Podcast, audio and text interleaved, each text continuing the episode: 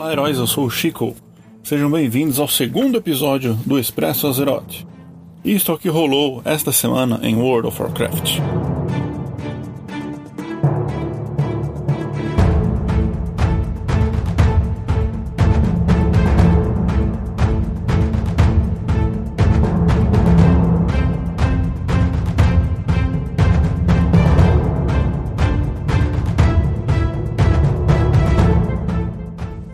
Passado foi gravado, na verdade, no final de agosto do ano passado, quando a ideia do Expresso Azeroth surgiu. De lá para cá, entre trancos e barrancos, não deu tempo de dar muita atenção para essa ideia. E por isso ela ficou esperando a chance de aparecer de novo. Essa chance apareceu agora e por isso eu estou retomando esse projeto. A parte boa disso é que eu tive bastante tempo para pensar em como eu quero fazer isso. Então, pegando o que eu criei no primeiro episódio, eu vou tentar seguir sempre um modelo de falar das coisas mais importantes que aconteceram na última semana em World of Warcraft e com a Blizzard também, e fechar o episódio com algumas informações sobre o que vai vir na próxima semana. Como faz muito tempo desde o último episódio, eu vou deixar para falar sobre as coisas que aconteceram mais recentemente. E como sempre, eu estou aberto a sugestões dos ouvintes. Mais detalhes no final do episódio.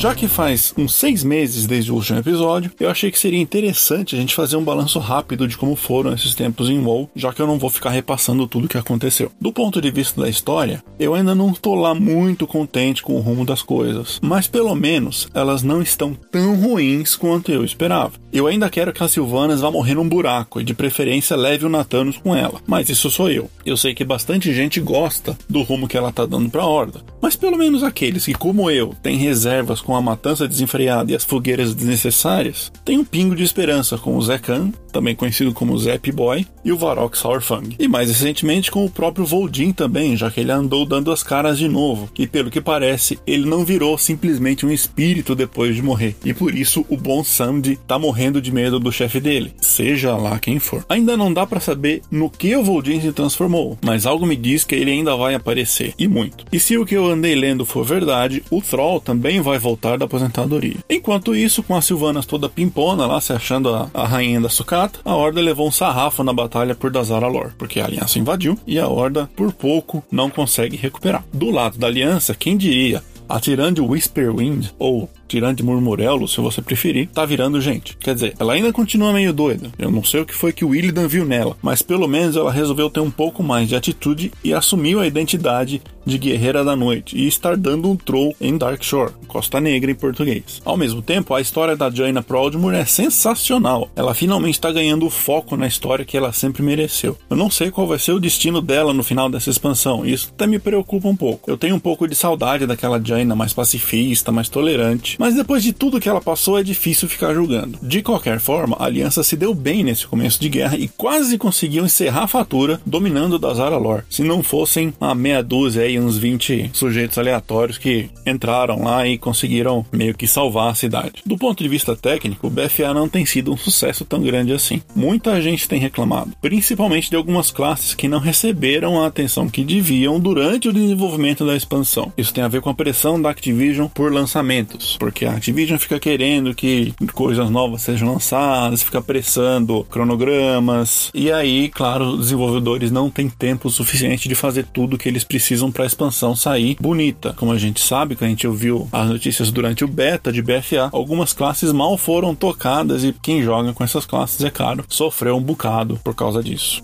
Claro, em toda expansão vai ter problemas com as classes, porque sempre que você mexe no sistema, surge um desequilíbrio e é difícil você equilibrar tudo, porque são muitas classes com muitas habilidades diferentes, que funcionam de maneiras diferentes. Então, é claro, por mais teste que você faça, algumas coisas nunca vão sair como planejado. Mas nesse caso a coisa foi um pouco longe demais. Algumas classes ficaram inviáveis até várias correções serem feitas durante as manutenções, e principalmente quando chegou o patch 8.1. As expedições a ilha são divertidas, mas as recompensas não não são muito atraentes. Tem o bônus da quest semanal de ganhar a Zerita para é, aumentar o poder do, do colar e tal. Mas a partir do momento que você faz lá suas expedições e preenche a barrinha de Azerita, acabou quase todo o interesse pelas expedições. Exceto, é claro, aquelas pessoas que procuram coisas bem específicas, que vão atrás de achievement ou que vão atrás de alguns pets, assim por diante. As dungeons ou masmorras, por outro lado, estão excelentes. O sistema de Mítica Plus estabilizou um pouco. Talvez tenha um pouco de influência do MDI, né, que é o Campeonato Internacional de, de Míticas que vai voltar esse ano. Mas de qualquer forma, esse sistema que foi um grande sucesso em Legion, tá com tudo em BFA também e sem a dança do nível máximo. Eu não sei se vocês lembram em Legion,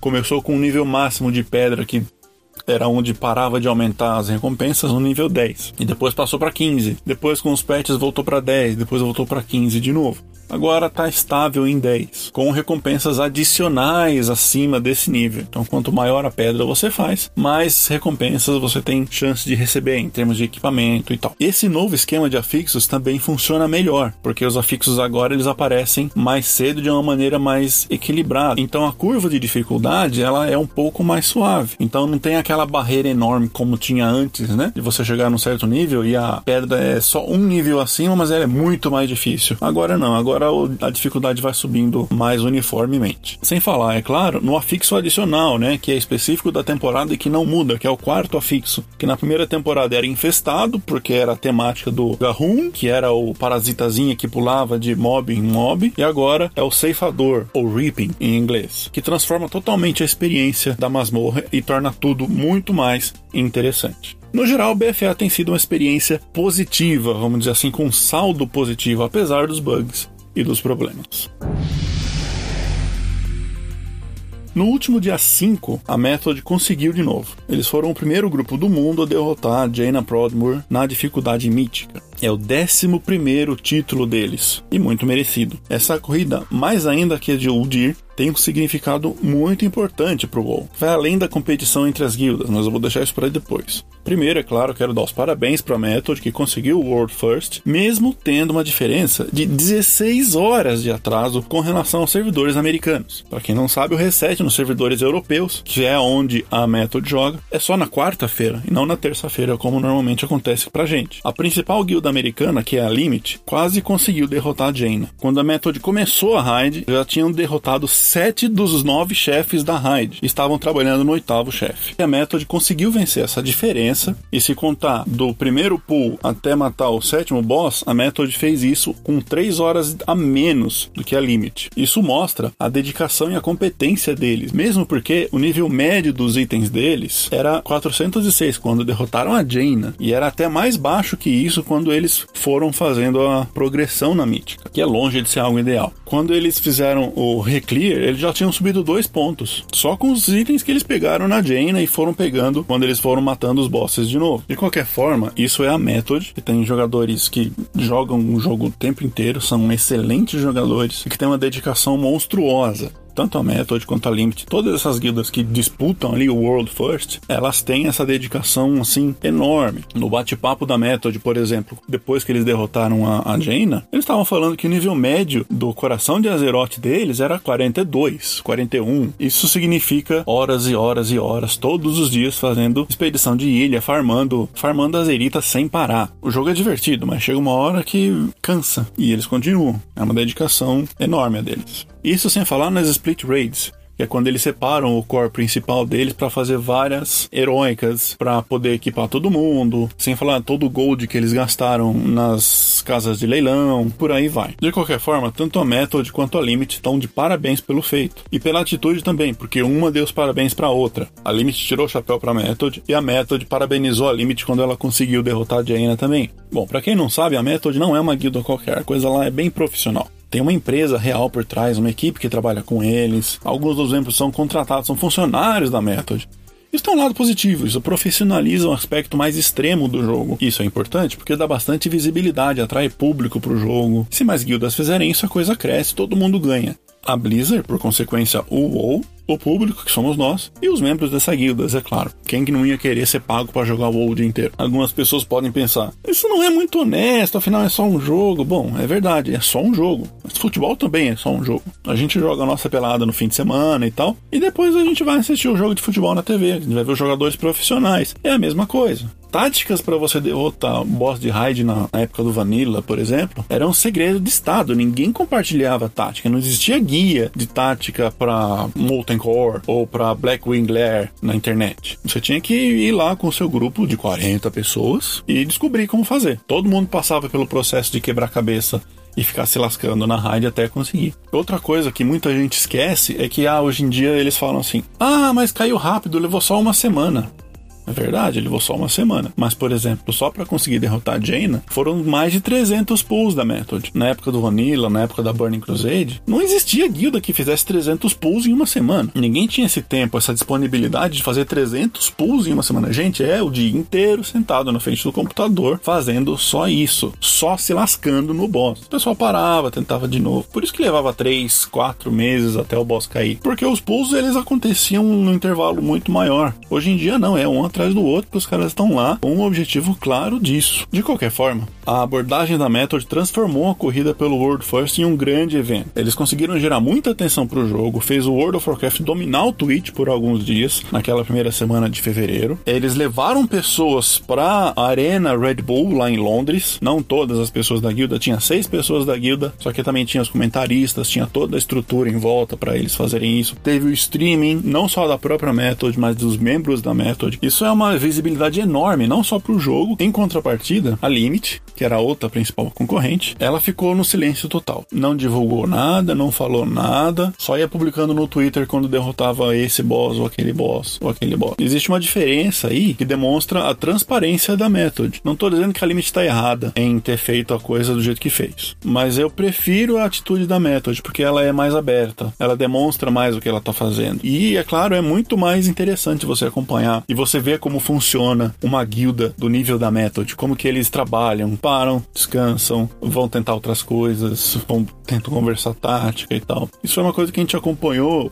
durante o streaming deles que o tempo todo eles estavam lá é, no Twitch, mas nem sempre eles estavam jogando. Às vezes eles estavam parados sem fazer nada. Eles falavam assim: ah, vou dar uma pausa, fazer uma coisa. Bom, outro assunto que eu na verdade nem queria cobrir, mas eu me sinto obrigado a falar sobre isso porque é importante, são as demissões na Blizzard. A semana passada, a Activision Blizzard divulgou o resultado financeiro da empresa para 2018 e eles tiveram um lucro recorde 7 bilhões e meio de dólares. E no mesmo dia, eles anunciaram que eles vão demitir, vão mandar embora 800 pessoas das 9.600 que trabalham na Activision Blizzard. Isso inclui todas as empresas que fazem parte do, do grupo, ou seja, não só a Blizzard, mas como a Infinity Ward, que faz o Call of Duty, a King, que é responsável por um monte de jogos de celular, tipo Candy Crush, entre outras. Essas demissões, segundo o Bobby Kotick, que é o presidente da Activision Blizzard, são de cargos não relacionados com desenvolvimento, relações públicas, marketing, publicidade. E o que me deixou com a pulga atrás da orelha é que isso inclui o QA, ou seja, controle de qualidade. Os caras que vão lá testar o jogo para ver se tem problema. O desenvolvimento dos jogos, área artística, área de programação, etc., vai continuar. Só que, por exemplo, os famosos GMs do WoW, que respondem aos tickets quando a gente precisa de ajuda, muitos deles foram mandados embora. GMs famosos, inclusive, tipo o Ethicence, que é um dos GMs mais famosos famosos no fórum da Blizzard em inglês, que tinha várias iniciativas para alcançar a comunidade, ouvir o que a gente tem a dizer a respeito do jogo, do que a gente acha de como tá o jogo e tal. E são iniciativas que não vão mais acontecer. Eles eram as pessoas que eram responsáveis por mudanças no jogo que aconteciam graças ao que a gente falava. Se alguma vez você falou, putz, o pessoal falou isso e eles foram lá e arrumaram, é por causa dos GMs, porque eles são eles que leem os fóruns e repassam para os desenvolvedores o feedback dos jogadores. No escritório europeu, europeu, por exemplo, isso significa 35% das pessoas do escritório. E eu não consegui achar nenhuma informação sobre quantas pessoas do escritório brasileiro são afetadas por essa mudança. Eu não sei como vai ser a coisa. Eu espero que não, não degringole muito, mas a gente vai ter que esperar para ver. Por outro lado, o investimento no desenvolvimento de jogos vai subir 20%, ou seja, eles vão contratar 20% a mais de pessoas. E no site da Blizzard tem várias vagas para programador, para pessoal de área técnica, para artistas e tal, citando o, World of Warcraft, o Hearthstone, o Overwatch e projetos futuros que ainda não têm título. Com relação às pessoas que foram mandadas embora, o Jay Allen Brack, que é o presidente da Blizzard, é o cara do você acha que quer, mas não quer, quando perguntaram de Vanilla a primeira vez. Ele explicou que eles estão procurando dar todo o apoio possível para esses funcionários que foram demitidos, incluindo pagamento adicional, é, continuação dos benefícios como seguro de saúde, etc., pelo menos por um tempo, ajuda na recolocação profissional. Mas mesmo assim, é uma situação muito complicada, porque boa parte desses, desses benefícios eles só cobrem os funcionários permanentes da Blizzard e não todos, como deveriam. Agora, quanto aos responsáveis pela decisão, não se preocupem, eles estão em situação bem diferente. Em 2017, por exemplo, o Bob Kotick ganhou nada menos que 28 milhões de dólares. Outros executivos da Activision Blizzard também tiveram esses pagamentos milionários. Os acionistas ganharam 9% de aumento nos dividendos, que é o dinheiro que eles recebem só por ter ações da Blizzard. Mas essa é a cultura corporativa. Não é só a Activision Blizzard que age dessa forma. Todas as grandes empresas fazem isso, principalmente nos Estados Unidos, onde a legislação trabalhista é mais liberal. O grande problema disso tudo é que se você acha que isso é a Blizzard se lascando porque arruinou o jogo, é melhor pensar de novo. Eles tiveram lucro recorde no ano passado. BFA é a expansão mais vendida da história do jogo. A loja do jogo, queiram ou não, é um sucesso. Nada disso tem a ver com o que acontece no jogo. Nada disso tem a ver com eles fazerem ou não vanilla. Nada disso tem a ver com equilíbrio equilíbrio de classes ou PVP ou nada. Isso não é a Blizzard se lascando, isso é a Blizzard se dando bem. Como eu já falei, eles tiveram um lucro recorde no ano passado. Isso não tem nada a ver com o WoW. A verdade é que os caciques corporativos não ligam se a gente gosta do jogo ou não. Os devs sim, se importam, apesar de que algumas pessoas possam falar que elas vão discordar. Mas os caciques corporativos não, eles se importam com o dinheiro, porque para eles isso é um negócio o Bob Kotick é um babaca? Provavelmente. Porque ele falou um dos objetivos dele era tirar a diversão de criar videogames. O problema é que o Bob Kotick não é a exceção, ele é a regra. O mercado corporativo funciona assim. Mas enfim, de volta ao WoW. Bom, nessa semana, as características das masmorras míticas. Elas vão ser fortificadas, o que aumenta a vida dos inimigos em 20% e o dano causado em 30% sanguíneas, quando os inimigos deixam uma poça de sangue que vai curar outros inimigos e causar dano aos jogadores, necróticas, quando os ataques dos inimigos dão um debuff e causa dano e reduz a cura, e, é claro, o afixo da temporada, que é o ceifador, é a característica dessa temporada, que é quando o Bom Samedi traz de volta os inimigos derrotados a cada 20%. Então você começou no 100%, chegou no 80% de forças inimigas, todo mundo que você matou volte a te atacar. Então cuidado quando vocês estiverem chegando perto de 80, 60, 40, 20, porque essas horas são as horas que os inimigos vão partir para cima de vocês. Eles causam debuffs que dão dano por tempo, diminuem a vida máxima, diminuem dano e cura, então eles são bem perigosos. Se o tempo estourar, o Bom Samid oferece uma barganha para aumentar o dano e a cura do grupo inteiro em 20%. Então é basicamente como se tivesse uma pessoa a mais no grupo. Isso vai facilitar a masmorra pro caso da pedra estourar o tempo. Só que ele também vai causar um debuff. Quando você sair da masmorra, vai aparecer lá o debuff por duas horas, falando que você acertou a barganha do Bom Samid. Bom, então é isso por essa semana. É, eu gostaria de cobrir todos os assuntos possíveis sobre World of Warcraft, mas não quero tomar muito tempo das pessoas. Então, muito obrigado pela sua audiência. Se você tiver algum comentário, uma reclamação, sugestão, pode entrar em contato pelo Twitter, arroba expressoazerote, ou pelo e-mail expressoazerote.gmail.com. O site também deve estar no ar em breve, expressoazerote.com.br. Espero que vocês tenham curtido mais esse episódio. Nos vemos em Azerote.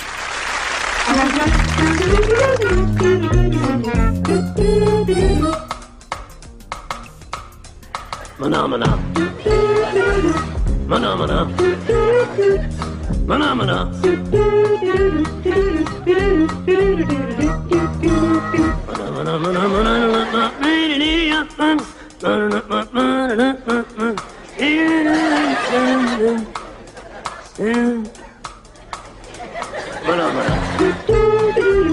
Phenomena. Phenomena.